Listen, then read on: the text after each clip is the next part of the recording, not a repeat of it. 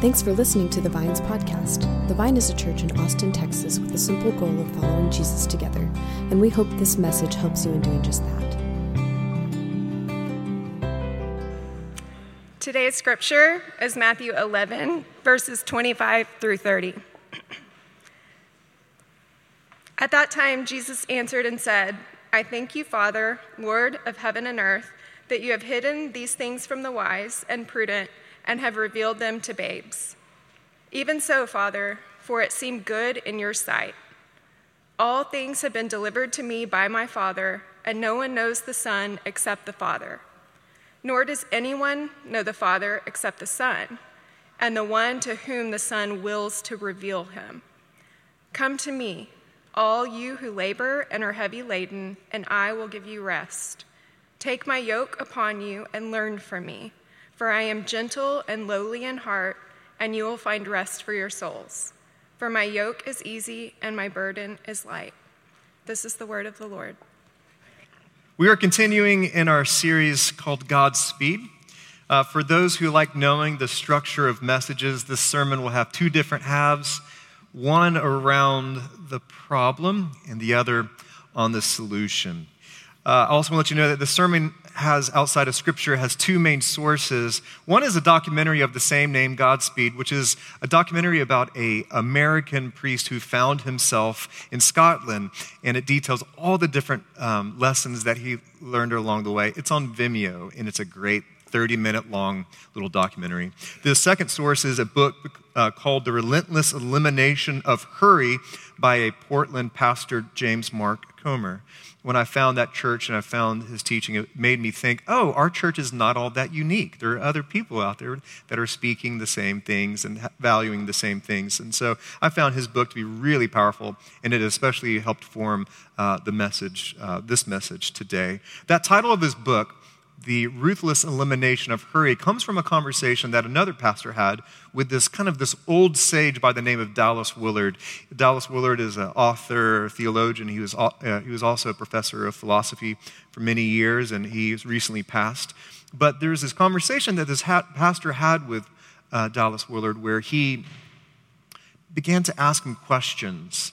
And one of the questions is he asked is like, how can someone truly be who they were created to be. Like, is, what, what can we do to become who God has called us to be? And Willard paused for a while, like, you know, one of those pauses that make you like wonder if something profound's about to come. And uh, he responded with this quote You must ruthlessly eliminate hurry from your life. And the pastor, the other pastor goes, Oh, okay. And he scribbled down the quote and goes, Okay, that's good, that's good. What else? And then Dallas Willard said, There is nothing else. Hurry is the great enemy of spiritual life in our day. You must ruthlessly eliminate hurry from your life. It's interesting, out of all the different possible opponents to spiritual vitality and growth and health, that out of all the different things, that the great enemy in his mind was hurry. Why might that be the case? You would think that all, maybe some other thing would be the, a greater foe for spiritual vitality, for being whole and for being, uh, being healthy. You know, things like selfishness, or some people might say a postmodern deconstruction of truth might be another issue, or rampant individualism or materialism. Why, why not some of those? Or apathy towards the poor? But Dallas Willard thought, no, it's hurry. For us in our day and age, that's the number one enemy. That's the problem. Why should hurry be such a destructive force? Is that true? Some of our greatest regrets in life come from moments when we are hurried and rushed. We know that, that harsh words have a tendency to spill out. Thoughtless actions, distracted decisions, all happen in the context of hurry. And when we live with this constant sense of hurry, we know that we become tired, exhausted. Though we seem to be fixated on efficiency, it seems as if we as a community have a really fi- hard time finding rest. It's, it's wild to me that with all the time saving gadgets that we have, all the different life hacks, all the different abilities that we've learned along the way, that our life is still marked by this frantic pace where it seems as if the enemy is time. Like we're fighting against time. We have less leisure time and we don't have an excess of it. This was not the concern of generations before us. There's decades back. People imagined a society that had too much leisure time. Sci fi writers, you know, they wrote whole novels about how we as a society, we would, what would we do with all that amount of time? There was literally a Senate subcommittee that was gathered in 1967 in 1967, the Senate subcommittee gathered because they had great trepidation about the future of our society. Namely, by 1985, the average American would only work 22 hours a week, only for 27 weeks a year. That was their great concern. And little did they know that the pace of life will not slow down, that our amount of work, the amount of time we're clocked in, is not going to dwindle. It actually, it's just gone up. The average, Uh, average work hours have increased, not decreased, and we work more weeks per year than before. Though we might wear our busyness as a badge of honor, we know it takes a toll on us. We know it's destructive to our bodies, to our emotional well being, to our relationships, to our communities we seem to be addicted to distractions with a sense of pathological busyness, a habitual and compulsive trend to be hurried, and having a really hard time disengaging that trend. The problem is with hurry is not only what it adds to our life, the burden it adds to our life, but it, honestly, it cuts us off from the things that we need. It seems as if the spiritual life actually opens up at a slower pace. In the past, people used to say that term Godspeed uh, as, as a farewell, as a blessing. Hey, Godspeed to you. And I wonder if we could re enchant what that phrase might mean for us, for us to speak Godspeed to each other. In that documentary, Godspeed, uh, I loved one of the quotes I heard um, that priest say. He said, We must learn to slow down to catch up with God. We find that God's speed is against the grain of this world. It's very counterintuitive to the way in which we live. Because God has a tendency to work at a different pace, a different speed. Now, the speed of our life, we can look at all the different ways in which it affects us mental health, emotional health, our relationships. We could call the space and the, the speed that we're living as almost inhumane. But I'd actually go on to say, and this maybe is a little too strong, but I'll honestly say the speed of our life is also anti Christ. It's in, incompatible to see the, the, the speed of our life, the trends and the habits of our life come alongside the life of Jesus and his basic teachings. It's what we, when we were asked to when Jesus was asked what the ultimate calling of life is, his response was love. And we know in our lives that this is the most important thing that we have, that we're called to, is to love God, love others, love our neighbor, love our enemy. This is the call of following Jesus. And we know that love is time consuming, it's slow.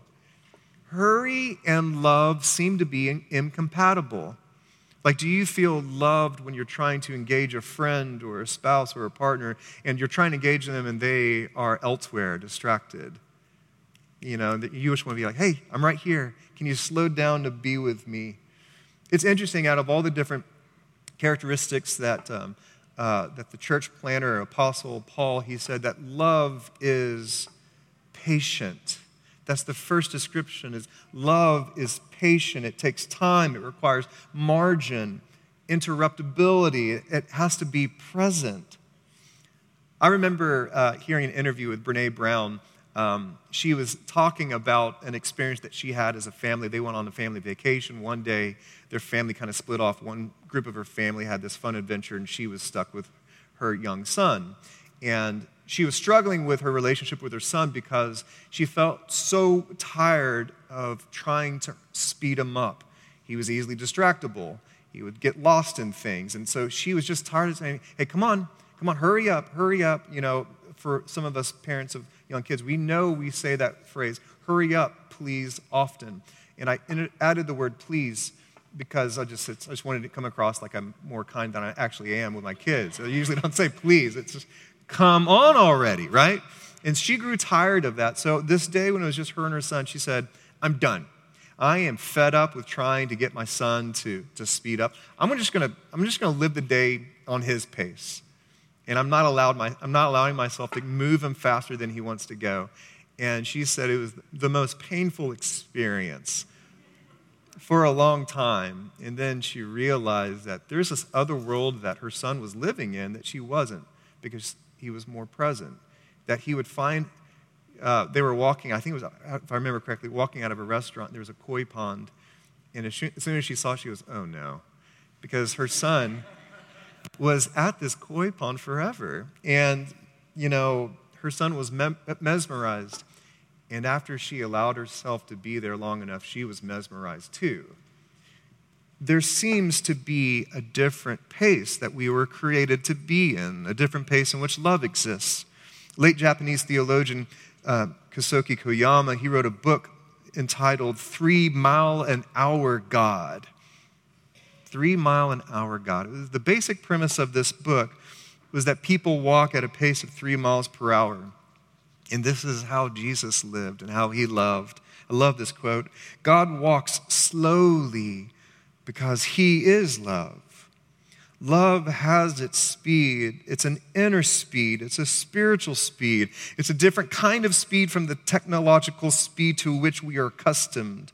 It is slow, yet it is Lord over all other speeds, since it is the speed of love. Perhaps for us to live in God's speed, we would discover the power of love and where love flourishes more and more. We need to learn to value that, I think, because it's natural for us not to, to value slow. Oftentimes, slow is a derogatory word. How was that movie? It was super slow. How was the, how was the service at that restaurant? Oh, so slow. Even you might call people who have a lower IQ, what do you call them? Slow. You know, this is not something that we are lifting up and valuing. But Jesus' kingdom was upside down. He flipped things upside down. Hurry, rush, and speed is of the enemy, and slow is of the way of Christ. Even the way in which Jesus spoke about his kingdom, the different parables he talked about. This is the kingdom. It's not an, it's not an efficient app. yeah. See, yeah. It's a slow speed. Jesus' kingdom is not an efficient app, it's not found in the humming of a machine. Jesus' kingdom is slow like this slow like watching seeds grow, like waiting for a groom who's way too late to show up at a party. It's like a woman who has lost her treasured coin and is searching the whole house. Who loves the patient work of looking throughout your whole house for something you love? No, but that's the kingdom. It takes time. And perhaps why hurry is the great enemy and the problem is because if your life is marked by hurry, how can you enter prayer? How can one learn worth without production? How can one practice solidarity with those in the margin if you're not willing to stop and slow down? Where is contemplation? How can we learn to listen to one another and to God if we don't listen, learn how to be slow with each other? Wisdom, we know this. Wisdom is not found in hurry or in skimming or multitasking, but wisdom is often found in contemplation, quiet. It requires patience and attention, stillness. I think this might be one of the reasons why Jesus he loved to tell parables. Instead of just giving bullet points of beliefs, Jesus would tell a parable. Why? Because to find the meaning, that means that you would have to sit with it, ruminate on it, talk about it with your friends. What was this thing about? And you would figure out. But for those who are too impatient, the wisdom was lost on you because it took time, it took a different speed. Our life is marked by this inhumane sense of hurry. And it's not only inhumane, but it's antithetical to the three mile per hour way of Jesus Jesus' life and Jesus' love. So, if that is the problem, is there a solution? Well, here's the solution, I believe. The solution is to follow Jesus. The solution is not how do I get more time? Or, uh, like Fab shared beautifully last week, it's not about finding a bigger jar to cram more things into. Uh, the solution is found in following Jesus in a different way. Jesus came not only to deliver us from sin and death, but Jesus also came to show us how to live. This is how you live well. Follow me. And it's worth noting that Jesus didn't save us by being some superhuman, someone without needs, without uh, uh, uh, a need for rest, um, endless strength, or greater capacity. He was like us. Jesus came fully human. He needed rest, he needed stillness, he needed quiet. And our Savior came to show us the way to be human. Jesus did this as, as, a, as a rabbi. So 2,000 years ago, Jesus was one of many rabbis, another way of saying a teacher. And rabbis typically had two different things. Rabbis had, first of all, they had apprentices, though the church most commonly used the word disciple. Uh, we don't really find that word elsewhere, so it's kind of lost on us. And so a lot of people, including the author of that book, James Mark Comer, and other, prefer the, the title apprentice because what do apprentices do? They spend time with a master craftsman and they learn this trade, a new trade. And they stop their craftsman along the way and go, Why do you do that? What is this tool used for? And after, after a long time, after slowly just being around this craftsman, the apprentice begins to learn how to do it as well. It's slowly learning the craft for themselves. This is a very similar uh, to the way in which Hebrew rab- rabbis teach their disciples or apprentices. These apprentices didn't go to seminary. They didn't sit in a classroom and hear lectures. They lived life with their rabbis, with their teachers.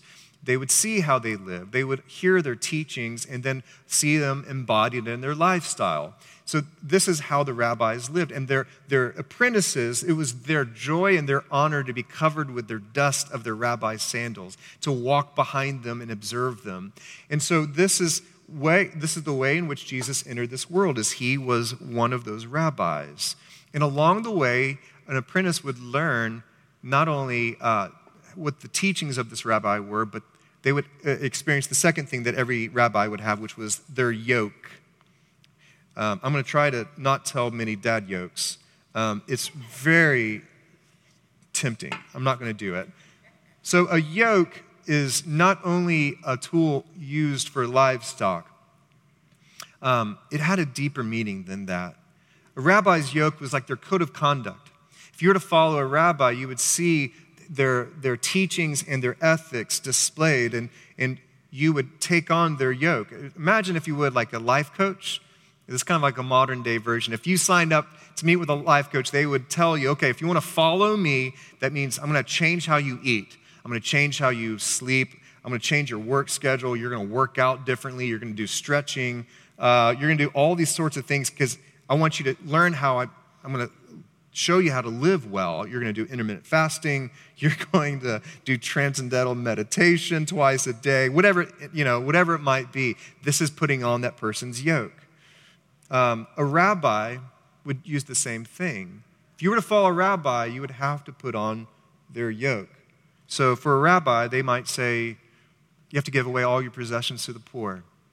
A rabbi might say, as a part of his yoke, you need to uh, turn and face the holy city and pray seven times a day. Or if to put on a rabbi's yoke, it might mean uh, you need to ensure that all Samaritans are worthy of being despised and never befriend any of, one, any of them. This would all be a part of that person's yoke, that teacher's yoke. It's like a mixture of ethics and beliefs and lifestyle. So when Jesus came to the scene, Jesus saw all the different yokes, the teachings that these rabbis had. And he saw how misaligned they were.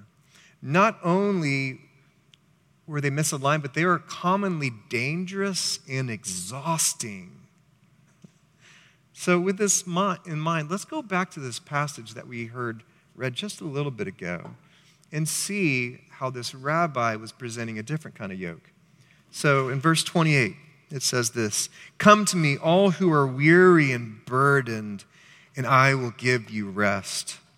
Take my yoke upon you and learn from me, for I am gentle and humble in heart, and you will find rest for your souls. For my yoke is easy and my burden is light.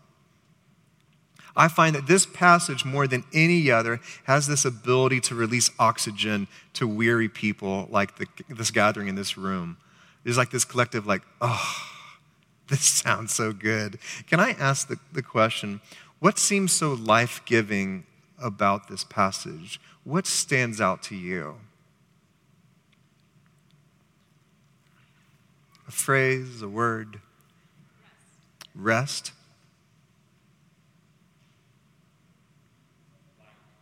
Light.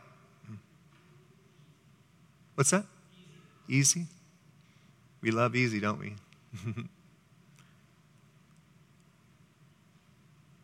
Anything else?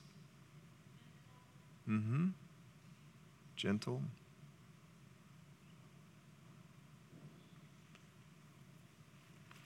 There's something about this that we know this is what we long for, that we know this is what we need. It's interesting, as a staff, we were reading this passage uh, on Tuesday at our staff meeting. We were talking about it, and one um, staff member said, Is a yoke really what tired people need?